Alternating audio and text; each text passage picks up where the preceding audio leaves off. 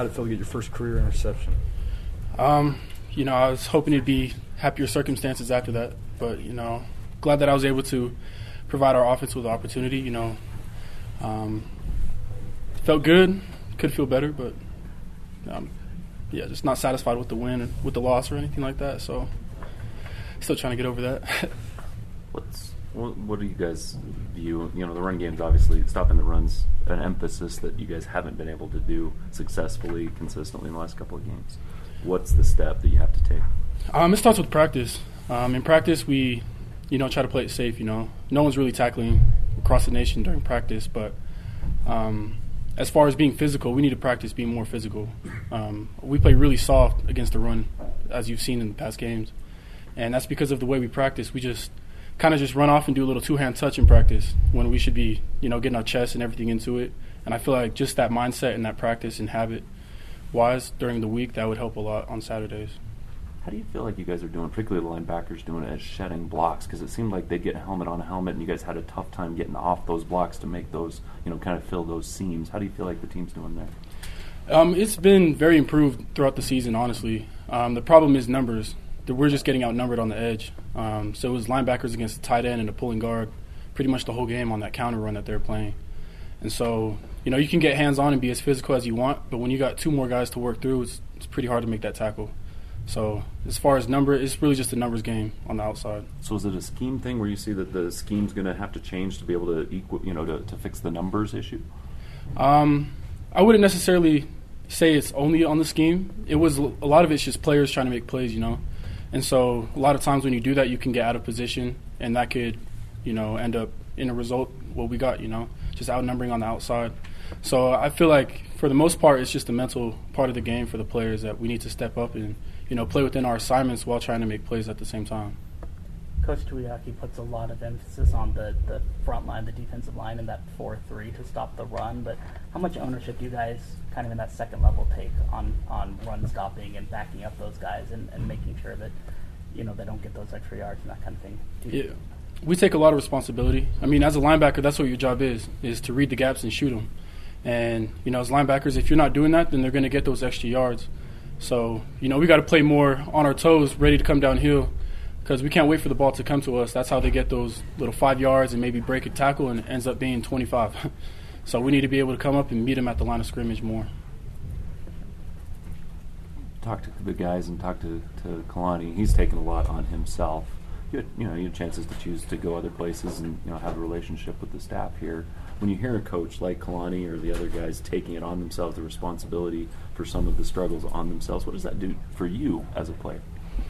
Uh, you know, as a team, you never want to be the one to point fingers. So I would hope that everyone on the team would take it as a personal thing.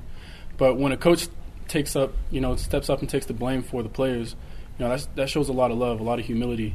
And as a player, it makes you want to step your game up even more.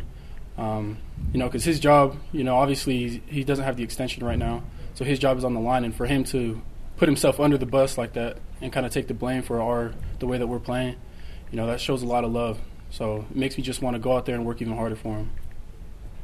You're a local kid, grew up here in state. How important is this series with Boise State for, for you guys in the program right now and, and just for the program in general? I mean, I think you just signed a 10 year extension or whatever with them. So, mm-hmm. you, and obviously rivalry is now dropped up. Do you guys see this as a series that kind of it needs to be played? You need to play the Broncos and that sort of thing, I guess?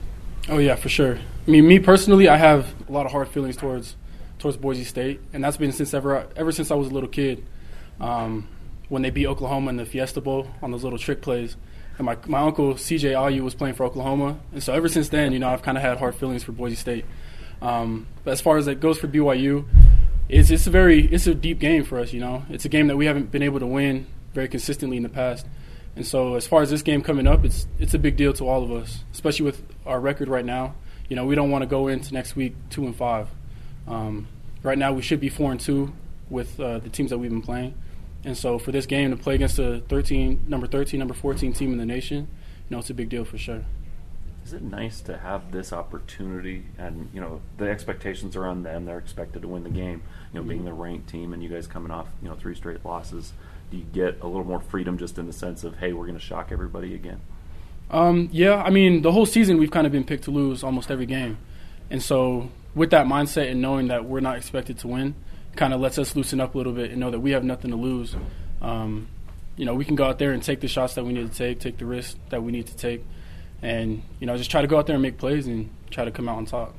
How do you expect to match up with Boise? Like, maybe what areas do you think that you guys as a team can exploit uh, on Saturday? Um, I mean, with the quarterback situation at at Boise State, you know, their starter got hurt, but the second string came in and did some really good things. Um, for me personally, I'd like to get at that quarterback and try to get him flustered up a little bit. You know, bring pressures and um, kind of get him out of his element. Don't let him get comfortable in the pocket. Um, don't let him get into a rhythm. And I feel like if we can get that quarterback out of out of a rhythm, then their whole offense will kind of start to kind of expose themselves, I guess. All four of your home games this year have been against ranked teams. Does that say anything about just the scheduling or just how you guys go about do things as an independent to you? Um, that says a lot. I mean, as a as a D1 athlete, you want to play the best, biggest games. You know, you want to play against the best teams and, and showcase yourself and what you can do against some of the top talent in the nation. And so to be able to go against, you know, four ranked teams at home, you know, that's that's really fun to me personally. Um, just the competition and the atmosphere that it brings to the stadium, to the fans, to the players. Um, it definitely changes the whole, you know, our mojo throughout the week. Any other questions? Is it tough when you're on defense and the offense has a big long drive, so you've been watching on the sideline, but then it doesn't result in a touchdown? It's either a field goal or they get stopped. What does that do for you guys when you guys have to go back on the field when that didn't get that, that final result you guys want? Yeah, it's it's pretty. It kind of it kind of guts you out a little bit, you know, to see that the offense drives the whole field, takes off all that time, and then comes out with nothing. Um, especially when it, if it's a turnover or you know a missed field goal, you know that kind of stuff kind of gets at the defense a little bit. You know, we provide a lot of opportunities, as many as we can, for the offense, and they go out and do their thing. You know, move the ball, get all these yards, make big plays, and then don't reward themselves or the team with a touchdown or three points. You know, that that can get pretty discouraging when it happens multiple times throughout a game.